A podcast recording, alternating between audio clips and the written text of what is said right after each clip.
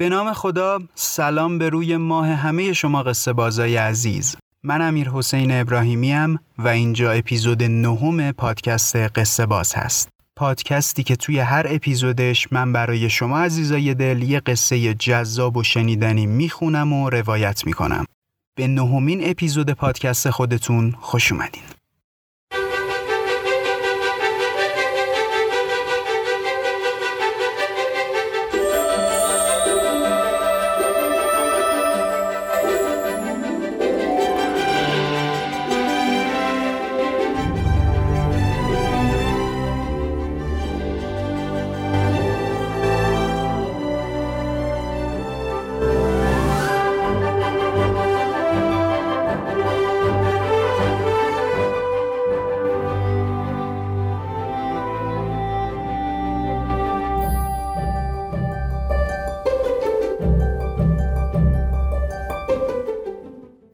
ایشالله که حالا احوالتون خوب باشه حال دلتون خوب باشه.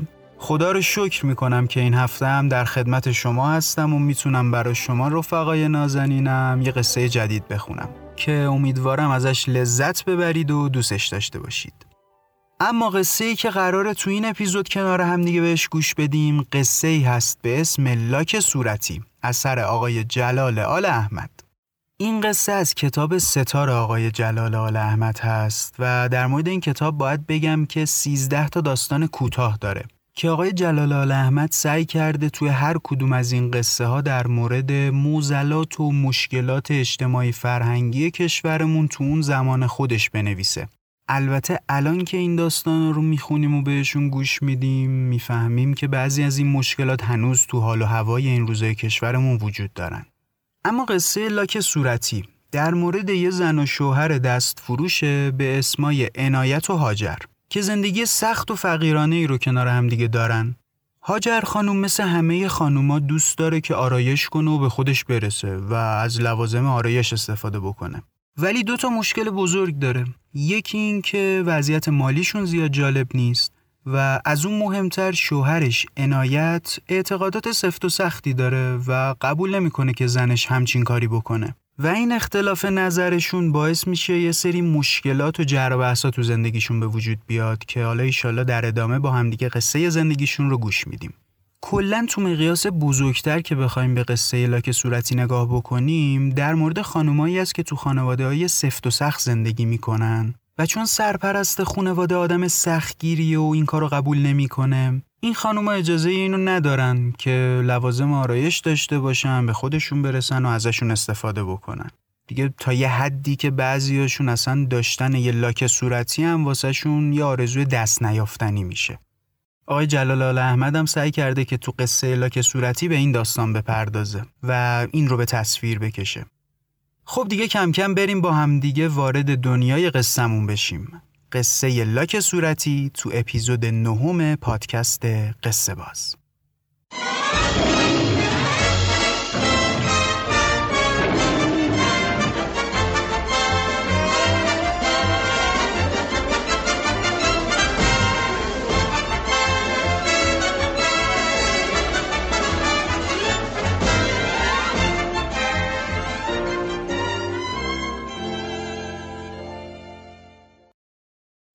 از سه روز نتوانستند امامزاده قاسم بمانند. هاجر صبح روز چهارم دوباره بخچه خود را بست و گیوه نوعی را که وقتی می‌خواستند به این ییلاق سه روزه بیایند به چهار تومان و نیم از بازار خریده بود ور کشید و با شوهرش عنایت الله به راه افتادند. عصر یک روز وسط هفته بود. آفتاب پشت کوه فرو می‌رفت و گرمی هوا می نشست. زن و شوهر سلانه سلانه تا تجریش قدم زدند. در آنجا هاجر از اتوبوس شهر بالا رفت و شوهرش جعبه آینه به گردن راه نیاوران را در پیش گرفت. می‌خواست چند روزی هم در آنجا گشت بزند. در این سه روزی که امامزاده قاسم مانده بودند نتوانسته بود حتی یک تل موش بفروشد. هاجر شاید 25 سال داشت. چنگی به دل نمی‌زد ولی شوهرش به او راضی بود. عنایت الله کاسبی دورگرد بود. خود او می گفت دوازده سال است دست فروشی می کند و فقط در اواخر جنگ بود که توانست جعب آینه کوچکی فراهم کند. از آن پس بسات خود را در آن میریخت بند چرمیش را به گردن میانداخت و به قول خودش دکان جمع جوری داشت و از کرایه دادن راحت بود این بزرگترین خوشبختی را برای او فراهم می ساخت. هیچ وقت به کار و کاسبی خود این امید را نداشت که بتواند غیر از 25 تومان کرایه خانهشان کرایه ماهانه دیگری از آن راه بیاندازد. هفت سال بود عروسی کرده بودند ولی هنوز خدا لطفی نکرده بود و اجاقشان کور مانده بود.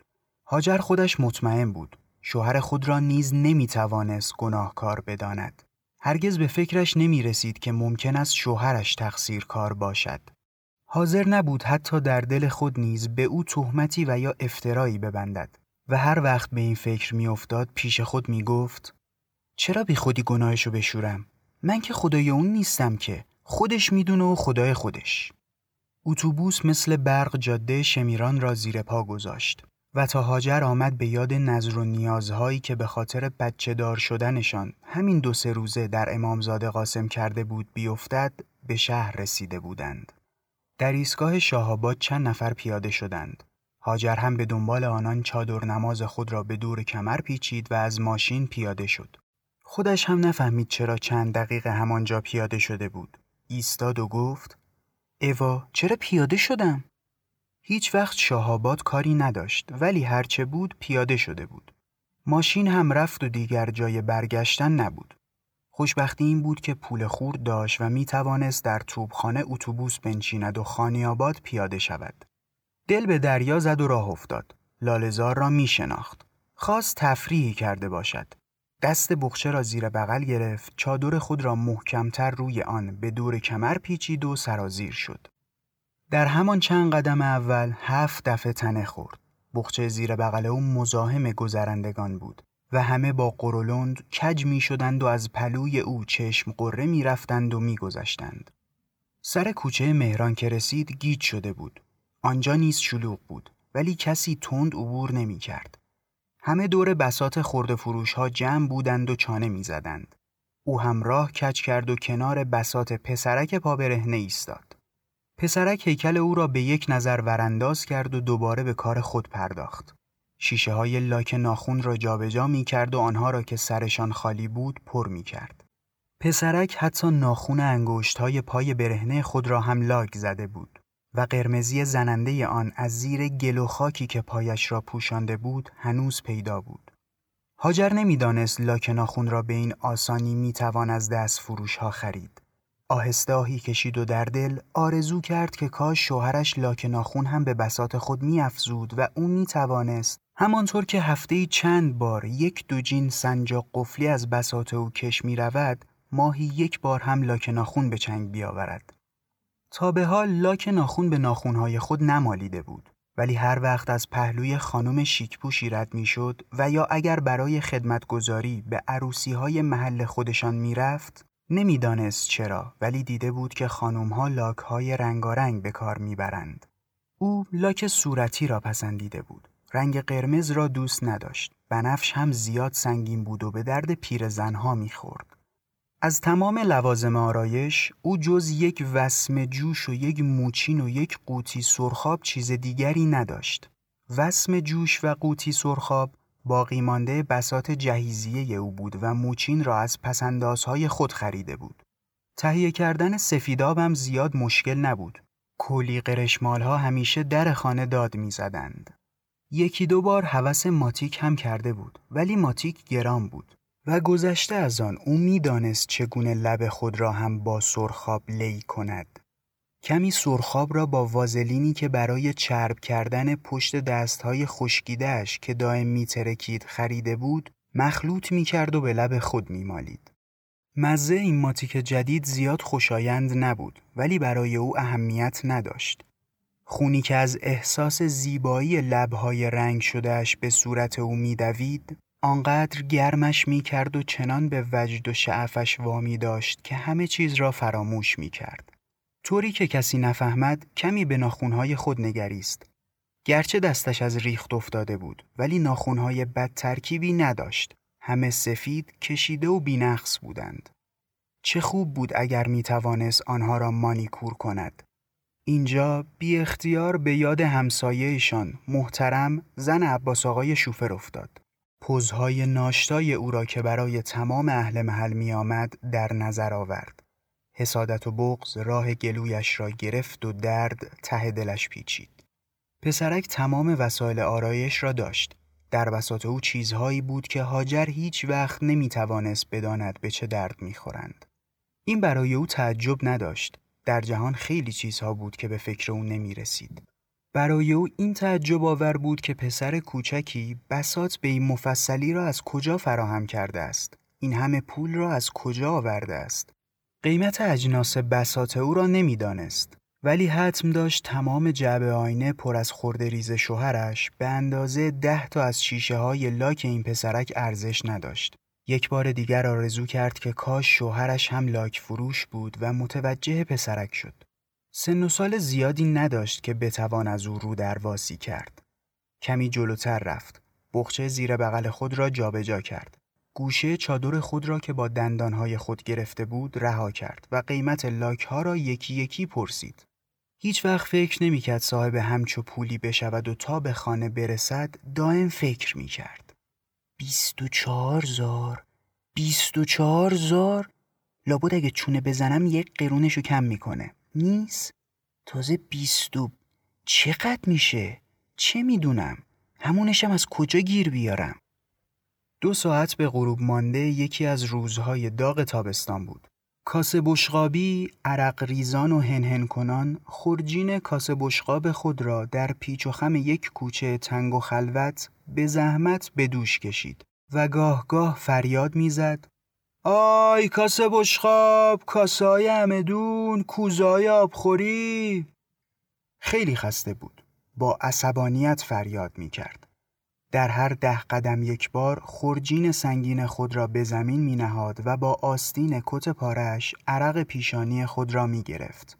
نفسی تازه می کرد و دوباره خورجین سنگین را به دوش می کشید. در هر دو سه بار هم وقتی طول یک کوچه را میپیمود در کناری می نشست و سر فرصت چپقی چاق می کرد و به فکر فرو می رفت. از کوچه باریک گذشت. یک پیچ دیگر را هم پشت سر گذاشت و وارد کوچه پهنتر شد. اینجا شارع عام بود. جوی سرباز وسط کوچه نونوارتر و هزار سنگچین دو طرف آن مرتبتر و گذرگاه وسیعتر و فضای کوچه دلبازتر بود. این برای کاسه بشقابی نعمت بزرگی بود. اینجا می توانست با کمال آسودگی هر طور که دلش می خواهد راه برود و خورجین کاسه بشقابش را به دوشش بکشد. خرابی لبه جویها، تنگی کوچه ها و بدتر از همه کلوخهای نتراشیده و بزرگی که سر هر پیچ به ارتفاع کمر انسان در شکم دیوارهای کاهگلی معلوم نبود برای چه کار گذاشته بودند در این پسکوچه ها بزرگترین درد سر بود و او با این خورجین سنگینش به آسودگی نمی توانست از میان آنها بگذرد. به پاس این نعمت جدید خورجین خود را به کناری نهاد. یک بار دیگر فریاد کرد آی کاسه بشقاب، کاسه های مهمونی، کوزه های جاترشی و به دیوار تکیه داد و کیسه چپق خود را از جیب درآورد. پهلوی او چند قدم آن طرفتر دو سگی که میان خاک روبه ها میلولیدند وقتی او را دیدند کمی خورخور کردند و چون مطمئن شدند به سراغ کار خود رفتند. بالای سر او روی زمینه کاهگلی دیوار بالاتر از دسترس آبران کلمات یک لعنتنامه دور و دراز بارانهای بهاری با شستن کاگل دیوار از چند جا نزدیک به محو شدنش ساخته بود هنوز تشخیص داده می‌شد و بالاتر از آن لب بام دیوار یک کوزه شکسته از دستهش به تنابی که حتما دنباله بند رخت پهن صاحب خانه ها بود آویزان بود.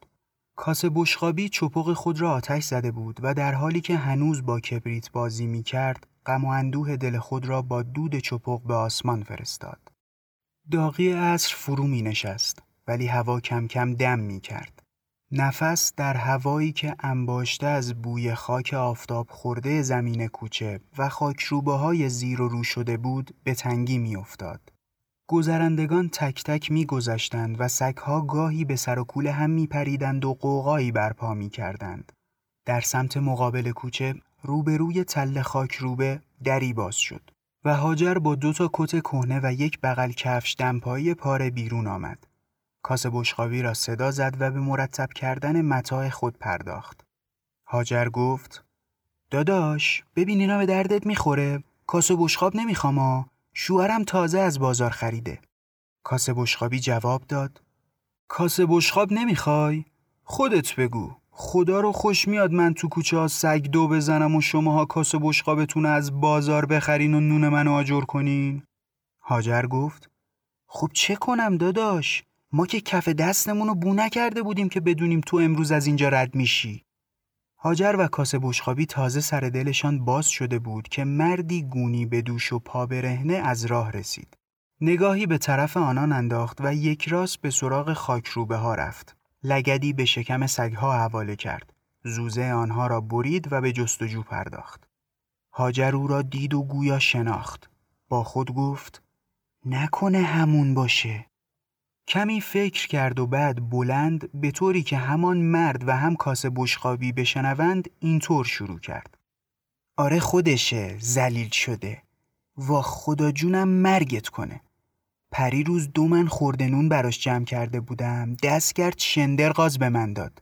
ذلیل مرده نمیگه اگه به عطار سر گذرمون داده بودم دو سیر فلفل زرد چوبه بهم داده بود. یا اقل کمش تو این هیر و ویر قند و شکری چیزی می‌داد و دو سه روزی چای صبونمون را مینداخت. سکینه خانم همسادمون واه نگاش کن خاک تو سر گدات کنن. خورد نونی یک نصف خیار پیدا کرده بود. با چاقویی که از جیب پشتش درآورد قسمت دم خورده و کثیف آن را گرفت. یک گاز محکم به آن زد و آن را به دور انداخت. گویا خیار تلخ بود. هاجر که او را میپایید نیشش باز شد ولی خندهش زیاد طول نکشید. لکولوچه خود را جمع کرد. چادر را به دور کمر پیچید و متوجه کاسه بشخابی شد. معلوم نبود به چه فکر افتاد که قهقه نزد. بعد رو به کاسه بشخابی گفت آره داداش چی می‌گفتم؟ آره سکین خانوم همسادمون. برا مرغاش هرچی از و چز می‌کنه و این درون در می‌زنه خوردنون گیرش بیاد مگه می‌تونه؟ آخه این روزا کی نون حسابی سر سفره خونش دیده که خورده نونش باقی بمونه؟ تا لحاف کرسیاشم با همون ریگای پشتش می‌خورن. دیگه راستی راستی آخر و زمونه. به سوسک موسکاشم کسی اهمیت نمیده. آره سکین خانومو می‌گفتم. بیچاره هر سیرشم دوتا تخم مرغ سیاه میده که باهاش هزار درد بیدرمون آدم دوا میشه. آخه دون که گیر نمیادش که. اونم که خدا به دور دلش نمیاد پول خرج کنه. هی قلمبه می‌کنه و زیر سنگ می‌ذاره. کاس بشخابی که از بررسی کتها فارغ شده بود به سراغ کفش دمپایی ها رفت. خوب خواهر اینا چیه؟ اوه چند جفته تو خونه شما مگه اردو اتراق می‌کنه؟ هاجر جواب داد داداش زبونت همیشه خیر باشه بگو ماشالله ازش کم نمیاد که شما مردا چقدر بیاعتقادین کاس بشخابی جواب داد بر هر چی بیاعتقاده لعنت. من که بخیل نیستم. خب یاد آدم نمیمونه خواهر. آدم نمی‌فهمه کی آفتاب می‌زنه و کی غروب می‌کنه. شما هم چه توقعاتی از آدم دارین؟ هاجر جواب داد نگاش کن خاک بر سرو قربون هرچی آدم با معرفته. خاک بر سر مرده. نمی‌دونم چطور از اون هیکلش خجالت نکشید. دست کرد سیشه سیشه بیقابلیت تو دست من گذاشت. پولاشو که الهی سرشو بخوره انداختم تو کوچه. زدم تو سرش. گفتم خاک تو سر جهودت کنن. برو اینم ماس بگیر بمار سر کچل ننت. زلیل مرده خیال می‌کنه محتاج سیشهش بودم. انقدر اوقاتم تلخ شده بود که نکردم نون خوشگامو ازش بگیرم. بی ارزگی و سیاحت. یکی نبود بگه آخه فلان فلان شده. واسه چی مفت و مسلم دو من خورده نون تو دادی به این ملتی که الدنگ ببره؟ چه کنم؟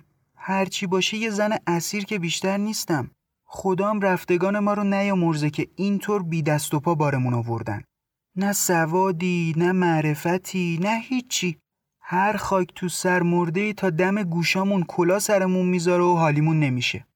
من بی ارزه رو بگو که هیچیمو به این قبا آرخلوقیه این ملاموش جهوده رو میگم نمیدم میگم باز هرچی باشه اینا مسلمونن خدا رو خوش نمیاد نونه یه مسلمون رو تو جیبه یه کافر بریزم. اون وقت تو رو به خدا سیاحت کن. اینم تلافیشه. میام ثواب کنم کباب میشه. راستی راستی اگه آدم همه پاچشم تو اصل کنه بکنه تو دهن این بی همه چیزا آخرش گازشم می‌گیرن. کاس بشقابی دیگر نتوانست صبر کند و اینطور تو او دوید. خب خواهر این کفش کهنهات که به درد من نمی‌خوره. بزا باشه همون ملاموش جهوده بیاد ازت به قیمت خوب بخره. هاجر که دست و پاچه شده بود تکانی خورد. سر و شانه ای قرداد و در حالی که میخندید و صدای خود را نازکتر می‌کرد گفت واه واه چقدر گنده دماغ! من مقصودم به تو نبود که داداش. به اون زلیل مرده بود که منو از دیروز تا حالا چزونده. کاسه بشقابی جواب داد. آخه خواهر درسته که صبح تا شب با هزار جور آدم سر و کله می‌زنیم اما کله خر که به خورد ما ندادن که. تو به در میگی که دیوار گوش کنه دیگه. آخه آخه تخم مام تو همین کوچه پس کوچه ها پس افتاده. هاجر جواب داد نه داداشت اوقات تلخ نشه. آخه چه کنم؟ منم دلم پره. اصلا خدام همه این علم شنگه ها رو همین برا ما فقیر فقرا آورده. واه واه خدا به دور. این اعیانا کجا لباس و کفش کهنه دم در میفروشن؟ یا می‌برن بازار عوض می‌کنن یا میدن کلفت نوکراشون و سر ما پای مواجبشون کم می‌ذارن. اصلا تا پوست بادمجوناشون هم دور نمیریزن. بلدن دیگه اگه اینطور نبود که دارا نمی‌شدن که. اگه اونا بودن مگه خوردنوناشون اصلا کنار میذاشتن؟ زود خوش می‌کردن و میکوبیدن. می‌زدن به کتلت مطلت چیه؟ من که نمی‌دونم. یا هزار خوراک دیگه. خدا عالمه چه مزه ای می‌گیره. من که هنوز به لبم نرسیده. واه واه. هرگز رغبتم هم نمیشه. کاس بشقابی گفت خب خواهر همه اینا رو چند؟ هاجر در جوابش گفت من چه می‌دونم؟ خود دنیا و خدای خودت. من که سررشته ندارم که. بیا و با من حضرت عباسی معامله کن. کاسه بشخابی گفت چرا پای حضرت عباس رو میون می‌کشی؟ من یه برادر مسلمون تو هم خواهر منی دیگه. داریم با هم معامله می‌کنیم. دیگه این حرفا رو نداره. هاجر گفت آخه من چی بگم؟ خودت بگو چند می‌خری. اما حضرت عباسی؟ کاسه بشقابی حرف هاجر را قطع کرد و گفت من خلاصشو بگم. اگه کاسه بشقاب بخوای یه کوزه جا ترشی میدم دو تا آب خوری. اگه پول بخوای من چهار تومن و نیم.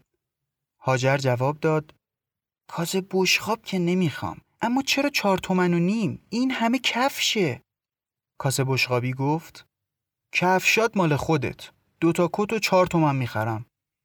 آفتاب لب بام رسیده بود که معامله تمام شد. کاسه بشقابی چهار تومن و شش قران به هاجر داد. خورجین خود را به دوش کشید و در خم پس کوچه ها به راه افتاد. فردا اول غروب هاجر پشت بام را آب و جارو کرد. جاها را انداخت و به انتظار شوهرش که قرار بود امشب بیاید کنار حیات میپلکید و گاهی هم به مطبخ سر می‌زد. در خانه ای که هاجر و شوهرش زندگی می‌کردند دو کرایه نشین دیگر هم بودند. یکی شوفر بیابانگردی بود که دائم به سفر می‌رفت و در قیاب خود زن خود را با تنها فرزندش آزاد میگذاشت و دیگری پین دوز چهل و چند ساله ای که تنها زندگی می کرد و بیش از یک اتاق در اجاره نداشت.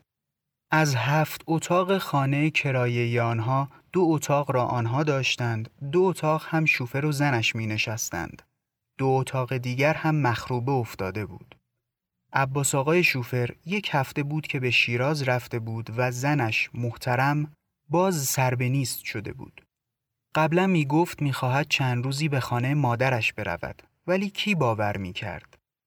اوستا رجبلی پین دوز یک مستجر خیلی قدیمی بود و شاید در این خانه کم کم حق آب و گل پیدا کرده بود و دکانش سر کوچه بود. زیاد زحمتی به خود نمی‌داد. کمتر دوندگی داشت. جز هفته یک بار که برای خرید تیماج و مغزی و نوار و دیگر لوازم کار خود به بازار می‌رفت همیشه یا در دکان بود یا کنج اتاق خود افتاده بود چایی می‌خورد و حافظ می‌خواند کاسبی روبراهی نداشت ولی به خودش هرگز بد نمیگذراند و اغلب روی کوره زغالیش کنار درگاه اتاق قابلمه کوچکش قلقل می کرد. زنش را که حاضر نشده بود از ده به شهر بیاید در همان سال اول ول کرده بود و فقط تابستانها که با بسات پین دوزی خود سری به ده می‌زد با او نیز عهدی تازه می کرد. وقتی به شهر آمده بود سواد چندانی نداشت. یکی دو سال به کلاس اکابر رفت و بعد هم با خواندن روزنامه هایی که یک مشتری روزنامه فروشش می آورد به راه راست و چپ این چند ساله را کم کم می شناخت.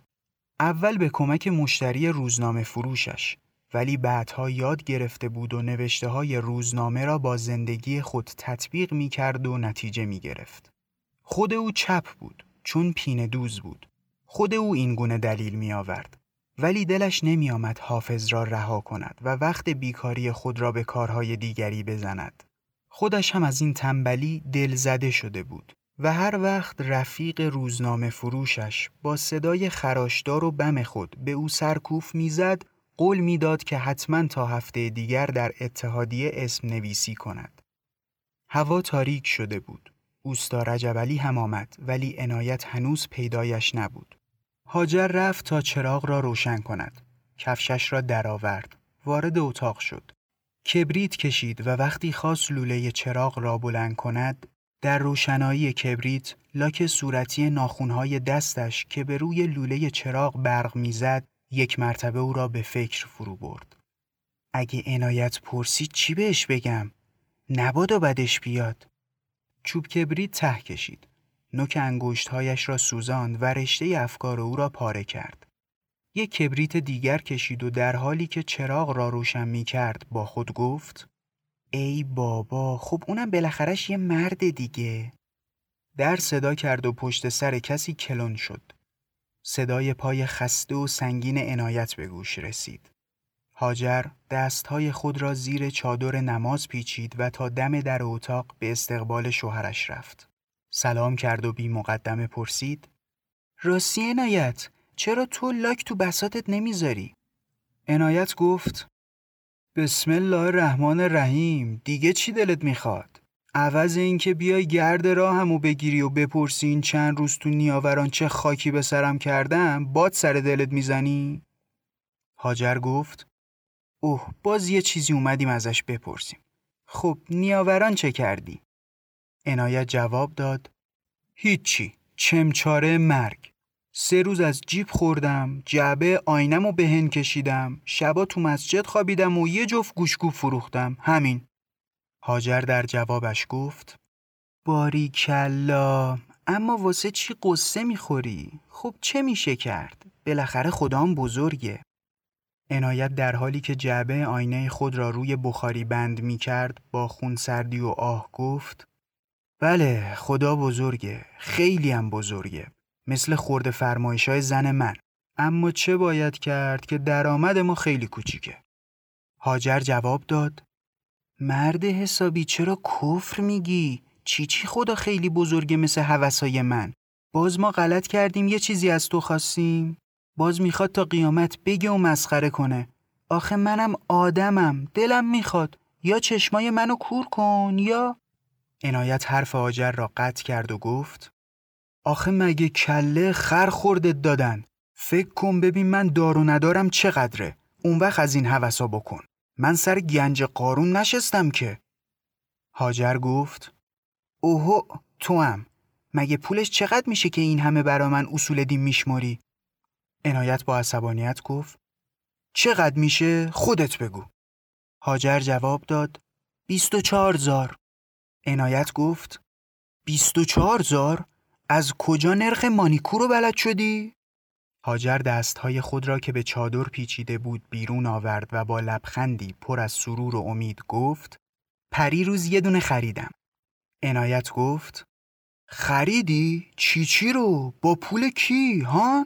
من یه صبح تا زور پای ماشینای شمرون وایستادم تا یه شوفر دلش به رحم بیاد منو مجانی به شهر بیاره. اون وقت تو رفتی 24 زار دادی مانیکور خریدی که جلو چش نامحرم غیر بدی؟ 24 زار؟ پول از کجا آوردی؟ از فاسقت؟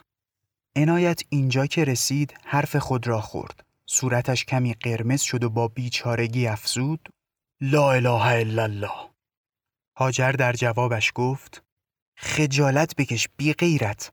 کمرت بزنه اون نمازایی که می‌خونی. باز می‌خوای کفر منو بالا بیاری؟ خب پول خودم بود خریدم دیگه. چی از جونم می‌خوای؟ عنایت گفت غلط کردی خریدی. خجالتم نمی‌کشه. مگه پول از سر قبر بابات آورده بودی؟ یالا بگو ببینم پول از کجا آورده بودی. هاجران رویش بالا آمده بود. چادر را کنار انداخت. خون به صورتش دوید و فریاد زد. به تو چه؟ عنایت با عصبانیت گفت. به من چه؟ هه هه به تو چه؟ بله زنی که لجاره. حالا حالیت می‌کنم. او را به زیر مشت و لگد انداخت. هاجر داد می‌زد و کمک می‌خواست.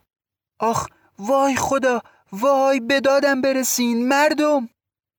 اوستا جبلی حافظ را به کناری انداخت. از روی بسات سماور شیلنگ برداشت و خود را رساند. چند تا یالای بلند گفت و وارد شد. عنایت از هول چادر هاجر را از گوشه اتاق برداشت و روی زنش کشید و کناری ایستاد. اوستا جبلی گفت باز چه خبر شده؟ اه آخه مرد حسابی این کارا مسئولیت داره خدا رو خوش نمیاد عنایت گفت به جون عزیزی خودت اگه محض خاطر تو نبود له و لوردش می‌کردم زنی که پتیاره داره تو روی منم وای میسته اوستا رجبلی سری تکان داد و آهی کشید. یک قدم جلوتر گذاشت. دست عنایت را گرفت و در حالی که او را از اتاق بیرون می‌کشید گفت بیا بیا بریم اتاق من یه چایی بخور حال جا بیاد. معلوم میشه این چند روزه نیاورون کار و کاسبیت خیلی کساد بوده نیست؟ اوستا رجبلی یک رو به دیگر آمد و هاجر را هم به اتاق خود برد. چای ریخ و جلوی هر دوشان گذاشت. رو به آنان کرده و گفت خب می‌خواین از خر شیطون پایین بیان یا بازم خیال کتککاری دارین؟ هاجر بغزش ترکید و دست به گریه گذاشت. اوستا جبلی گفت چرا گریه می‌کنی؟ آخه شوهرت هم تقصیر نداره. چه کنه؟ دلش از زندگی سگیش پره. دقه دلیشو سر تو در نیاره سر کی در بیاره؟ عنایت توی حرف او دوید و با لحنی آرام ولی محکم و با ایمان گفت چی میگی اوسا؟ اومدیم و من هیچی نگم. ولی آخه این زنیکه کم عقل چادر نماز کمرش می‌زنه وضو می‌گیره. با این لاکای نجس که به ناخوناش مالیده نمازش باطله. آخه اینطوری که آب به بشره نمی‌رسه که. اوستا رجب جواب داد ای بابا تو هم. ناخون که جز بشره نیستش که. هر هفته چهار مسخال ناخونای زیادی تو می‌گیری و دور میریزی. اگه جز بشره بود که چیدن نوک سوزنش کلی کفاره داشت و روی خود را به هاجر کرد و افسود هان چی میگی هاجر خانوم؟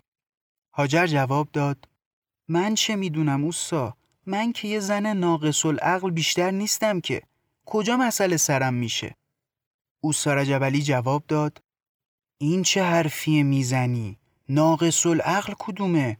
تو نباس بذاری شوهرتم این حرفا رو بزنه. حالا خودت میگیش؟ حیف که شما زنا هنوز چیزی سرتون نمیشه. روزنامه که بلد نیستی بخونی وگرنه میفهمیدی من چی میگم. اینم تقصیر شوهرته. اما نه خیال کنی من پشت تو رو می‌کنم آ. تو هم بی تقصیر نیستی. آخه تو این بی پولی خدا رو خوش نمیاد این همه پول ببری بدی مانیکور بخری. اما خب چه باید کرد؟ ماها تو این زندگی تنگمون هی پاهامون به هم میپیچه و رو سر و کول هم زمین می‌خوریم و خیال می‌کنیم تقصیر اون یکیه. قافل از این که این زندگیمونه که تنگه و ماها رو به جون هم دیگه میندازه. عنایت گفت آره آره او سراس میگی. خدا می‌دونه من هر وقت عجیبم خالیه مثل برج زهرمار شب وارد خونه میشم. اما هر وقت چیزی تنگ بغلمه خونم برام مثل بهشته. گرچه اجاقمون کوره ولی اینجور شبا هیچ حالیم نمیشه. اوستار جبلی آن شب سماورش را یک بار دیگر آتش کرد و آخر سر هم هاجر رفت شام کشید و سه نفری با هم سر یک سفره شام خوردند و فردا صبح هاجر لاک ناخونهای خود را با نوک موچین قدیمی خود تراشید و شیشه لاک را توی چاهک خالی کرد. مارک آن را کند و یک خورده روغن اقربی را که نمی‌دانست کی و از کجا قرض کرده بود توی آن ریخ و دم رف گذاشت.